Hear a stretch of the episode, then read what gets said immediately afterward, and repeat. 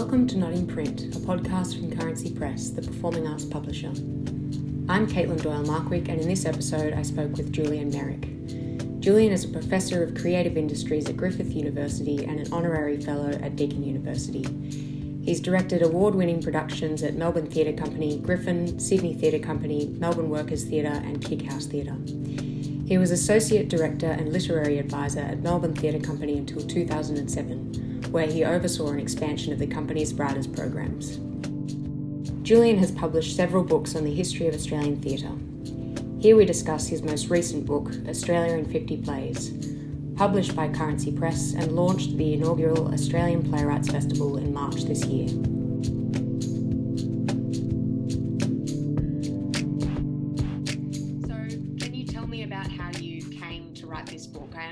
Wrote the majority of it during the pandemic, but was it an idea that had been brewing for some time before that? No, it was conceived, pitched, accepted, researched, written, and published entirely within the pandemic 19 period. So it, it all occurred between March 2020 and, and now, really, March 2022. So every, everything fits within that slot. I'd been talking to Currency about some kind of book that might cover Australian drama more broadly. I'd um, been writing for the conversation and I had started but not completed um, a series on the what they were calling the Great Australian Plays. I wasn't entirely happy with that title, but I had to live with it. Um, and I'd got as far, I think, as the 80s, and then I don't know, something happened. Um, but it was always an idea that I wanted to come back to. And then the idea of the book came to me really in a flash. And I pitched it to Claire, and she accepted it the same day. So it all happened very quickly. And because most of it was written during lockdown, I had to write it chapter by chapter and send it off to the publishers chapter by chapter. So I had to kind of keep the whole thing in my head because for a long time I was unable to leave the house. Well, I was in seven lockdowns. So I, I out of the last two years, I've spent pretty much 12 months of it in one form of restriction or another. Even for someone so well acquainted with Australian theatre as a whole, I imagine it must have been very difficult to narrow down an entire national body of dramatic writing to mm. 50 key plays, yeah. even though it, it does refer to plays beyond that. But what was your process for selection? Was there a set of criteria that you applied, or was it more instinctive? Um, well, there was a consultation process of a sort. I, I, reached out to pretty much everybody I knew who um, takes an interest in Australian drama and tried to use um, or tried to develop some some way of choosing between what is a very large body of work. I, I had three kind of criteria which were kind of very rough what I call the professional, the cultural, and the political criteria. So, in, in pretty much what they sound like, you know, is it a very well written play? Um, did, did, it have a sort of cultural impact and was it sort of politically engaged? And sometimes plays do all three of those things, or they do two of those things, or they do one of those things. But it allowed the widest possible horizon for a play to recommend itself to the list. I, I also took off the list anything that I directed or developed, which, you know, didn't lighten the load that much, but it did lighten it a little bit. Um, and then I cross-referenced some of the suggestions that, that, that people had given me and the feedback that I got. Um, and eventually I, I got my list and then I was attentive to things like uh, gender balance as much as I could be and um, being um, a, a, spread of uh, Indigenous and non-Indigenous work. The book starts out after the Federation of Australia. Do you think that there's a qualitative shift in the type of theatre that began to be produced after this time? And also, how nationalistic uh, was Australian theatre in this period? Do you think playwrights were sort of active participants in building that sense of national identity, or was there also a mm. an element of subversion and, and radicalism in the early 20th century. So, just before we go down this route and we start unpacking these questions, let, let's get something straight. The image that we have of Australian drama in the 20th century is almost completely wrong, um, or at least it's completely boring. Um, and when you go back and you actually look at the plays and you look at what's happening in the country at the time, um, then it really isn't boring. It's, it's incredibly high stakes. And that's because the 20th century is incredibly high stakes. And when we look back now, what we've done is we've bled all of that out. So all we've got is a series of old plays on the shelf that we kind of go, oh, I wonder where they came from.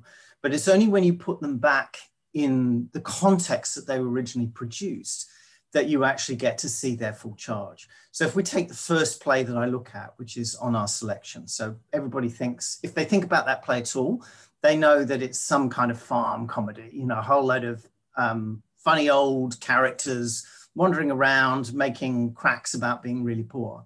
What they don't know or rarely think about is the incredible poverty of the 1890s in Australia, which was worse in many ways than the Great Depression in the 1930s that most people know so that that play, which was seen by 25% of the population of Australia, so no, no play um, since on our selection has had that kind of impact. That play put working class, democratic, almost quasi revolutionary characters in front of the Australian people in a way that certainly you can't find in England and the United States. So that's extraordinary. That's an extraordinary story to even lay glove on. Um, and I don't tell that full story, but um, I tell a little bit of it. And, and what would be true of that story would be true of many, many of the plays that I look at in the book. Absolutely. I mean, I think what your book does very well is to situate all of um, the theatre within the historical context. And Australian theatre wasn't just speaking to itself; it was responding to to war, revolutions, yeah. um, movements happening around the world, um, yeah. and the rest of it, and was also in dialogue with other theatre traditions around the world. Totally right. Not not just responding to, trying to change. So you know, these are plays that try to change things um, and and their their relationship to what in the book I call national life is is a very assertive one. Um, and again, because because history, you know, tends to flatten itself out, you know, it just happens, and then you're on to another bit called your life. Um, all, all of the struggle tends to get well. It's easy to overlook. That's and when you go back and you look at, you know, I always say, you know, look at look look at old places as if, as if they were new, and look at new places as if they were old and try and understand them as a kind of a single legacy. And that's that's when that's when things really step out of the historical record and into our imaginations in a proper way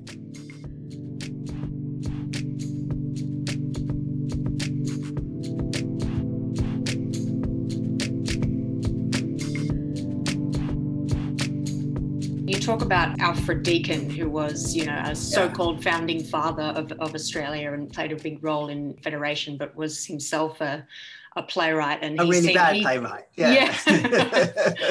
it seemed like he had quite a an intention of you know tr- trying to establish some kind of national theatre style, but yeah. perhaps that was a you know yeah. kind of forced thing and perhaps that wasn't yeah. representative of other australian playwrights who may have been you know more interested in working class issues for example yeah i mean there is really um, i mean you can you can sort of spot if you wanted to talk about a national feeling if you wanted to use those terms then you could probably spot the the beginning of it at the time of federation which is partly why i choose that date.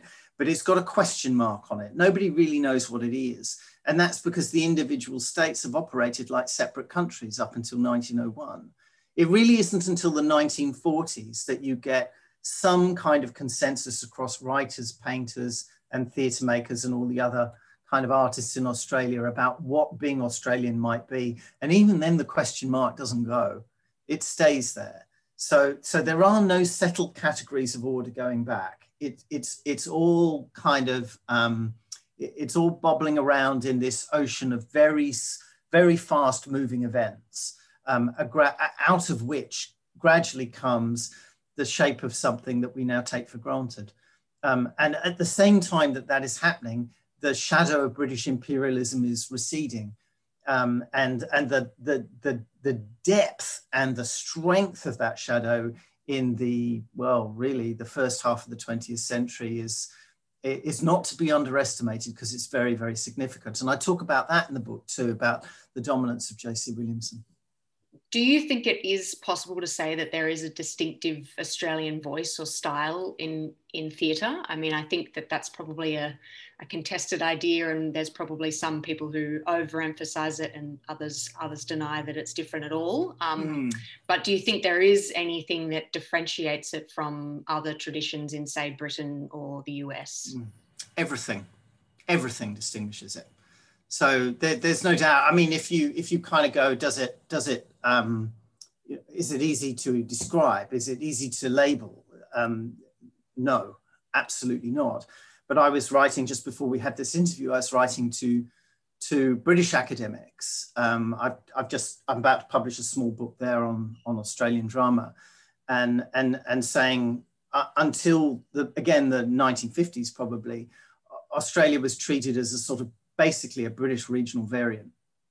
Um, so it was uh, like Birmingham or like Manchester, um, but just much further away um, and seen within that, that kind of framework in terms of its drama and theatre.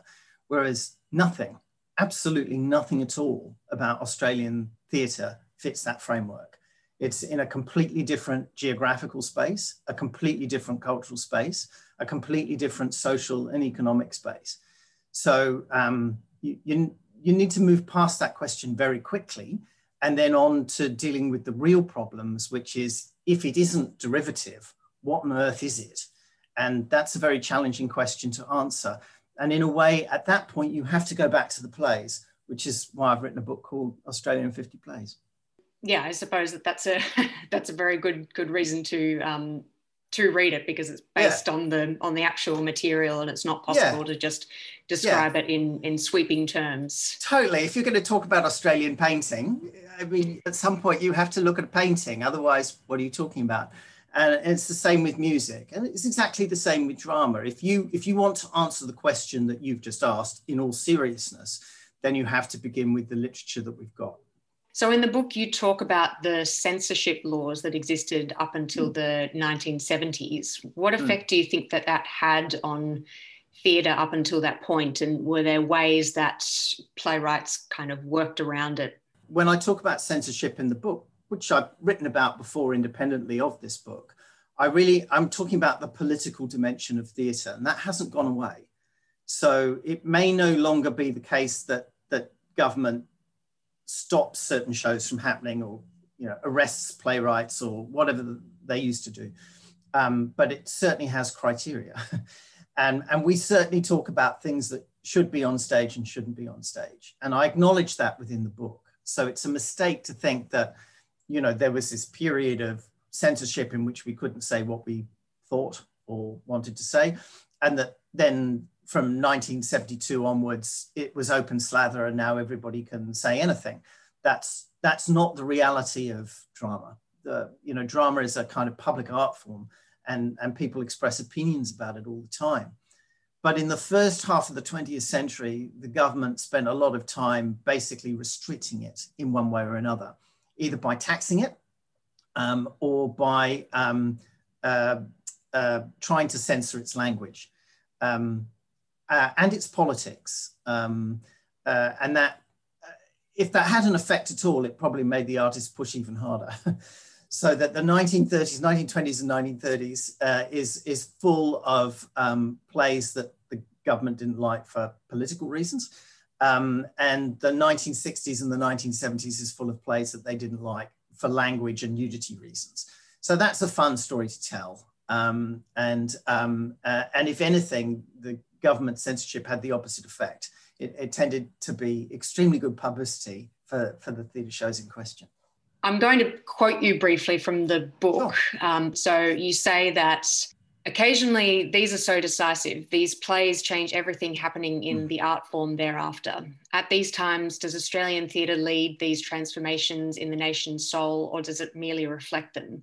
I think this is a, a big question around yeah. the arts in general, whether art yeah. plays role in changing societies and yeah. its idea or merely reflects yeah. them or a combination of the two. So, what's your yeah. general view on this? Do you have the next sentence after that quote that you've just?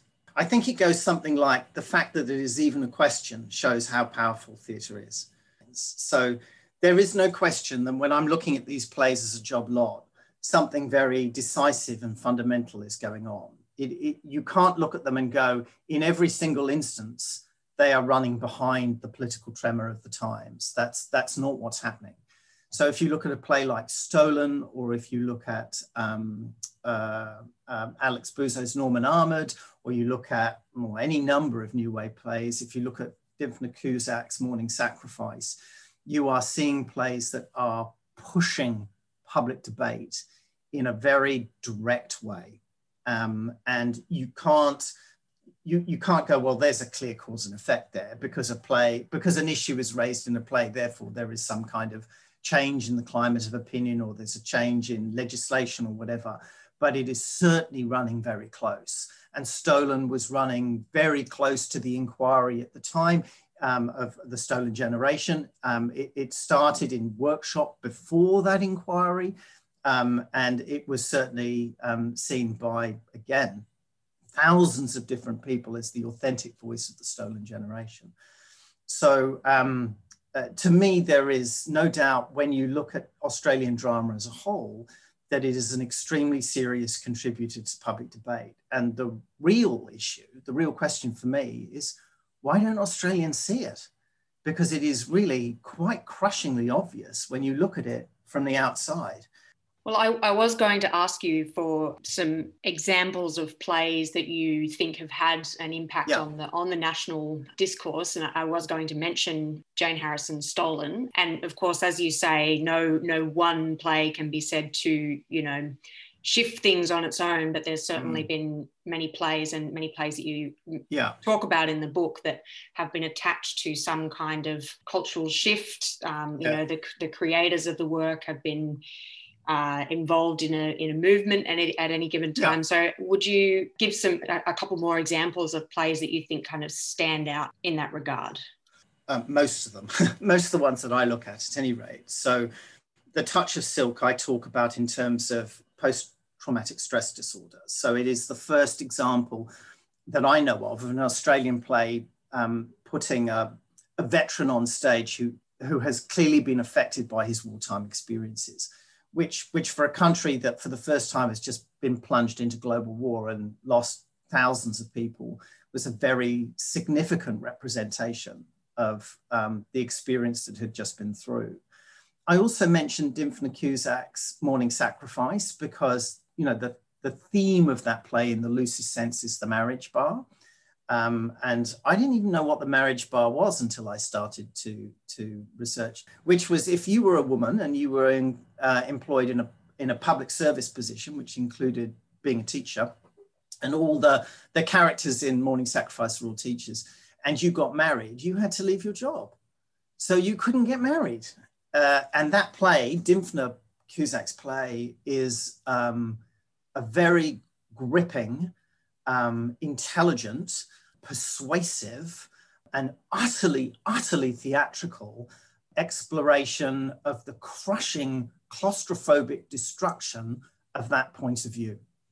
So, um, you know, those are two early plays that people tend to kind of go, ah, they're just old plays. Um, that you kind of go, no, absolutely not. Um, you know, you're not you're not seeing the full picture. Um, and then the later ones, particularly all the new wave drama. I've written about those before many times actually, and um, you, you, could almost pick up any one of those and show how it is related to a to an opening up of the public mind within Australia. And then in the in the last ten or fifteen years, it's the First Nations drama that my eye tends to you know get drawn to. Um, but but when you look at a play like Counting and Cracking, for example, you you also see uh, a, a kind of a new alliance between stories that are happening in the world and stories that are happening in Australia. So again, if your if your idea of Australianness is either non-existent or too restrictive, it won't bear the reality of what is actually going on in a cultural sense.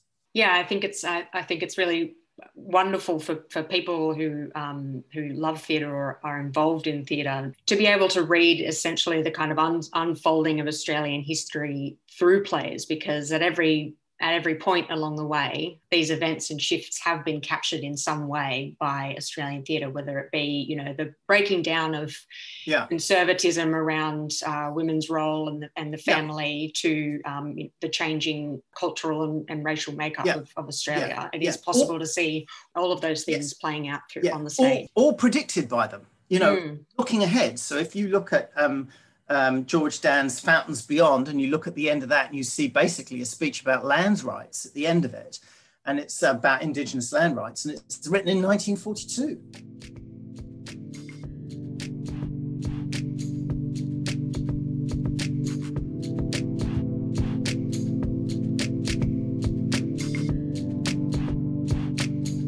Spent quite a lot of time on various government arts boards and working at major theatres like Melbourne Theatre Company. What effect do you think different funding arrangements and arts policies have had in your time working in theatre? And what would you say about the current state of affairs in the arts. I mean, obviously, the issue of shrinking arts funding is pretty widely spoken about at the moment and has become particularly acute after the pandemic with so many hmm. closures mm. and opportunities for theatre makers drying yeah. up. So, based on your experience in, in those roles, what do you think has, has been effective or otherwise? Yeah, don't have a coalition government in power. That's very simple. It isn't a technical question, it's a political question.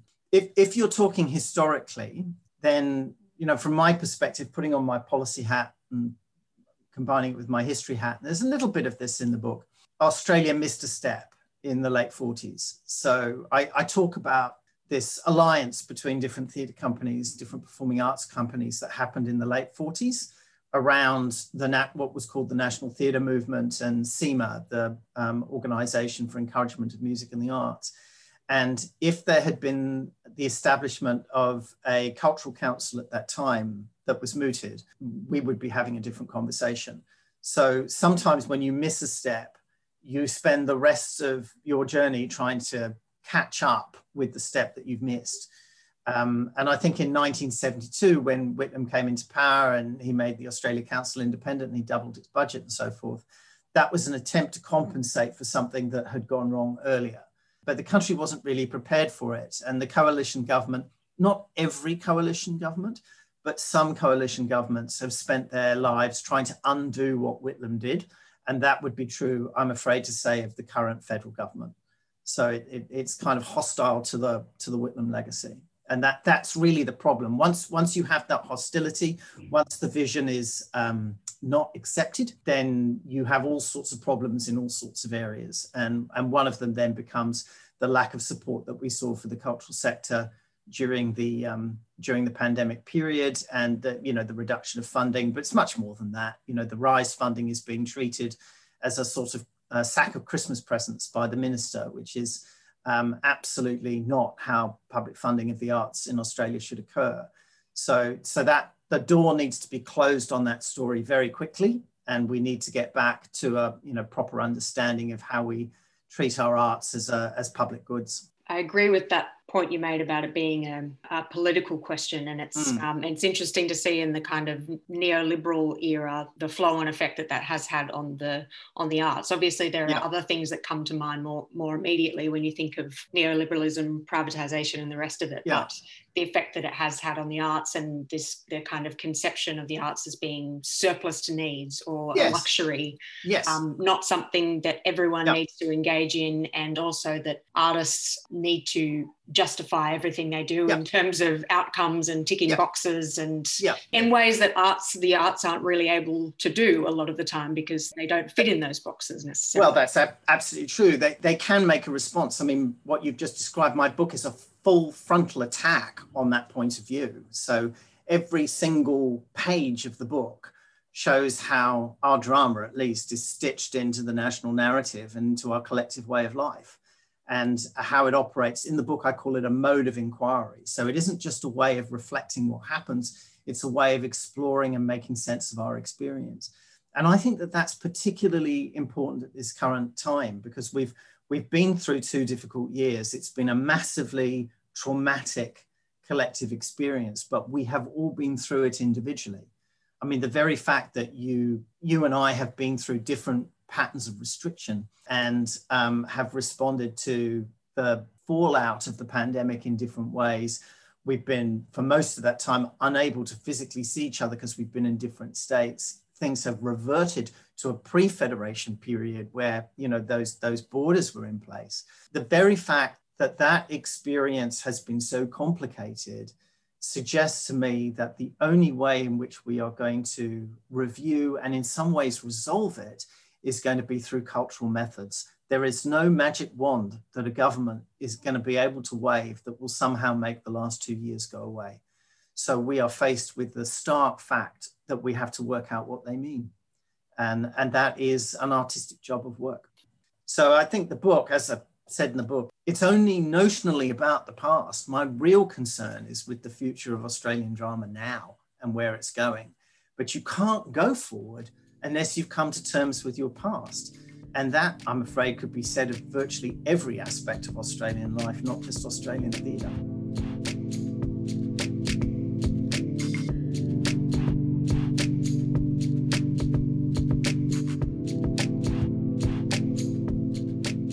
Thanks for listening to Not in Print. To get a copy of Julian Meyrick's book, Australia in 50 Plays, go to currency.com.au.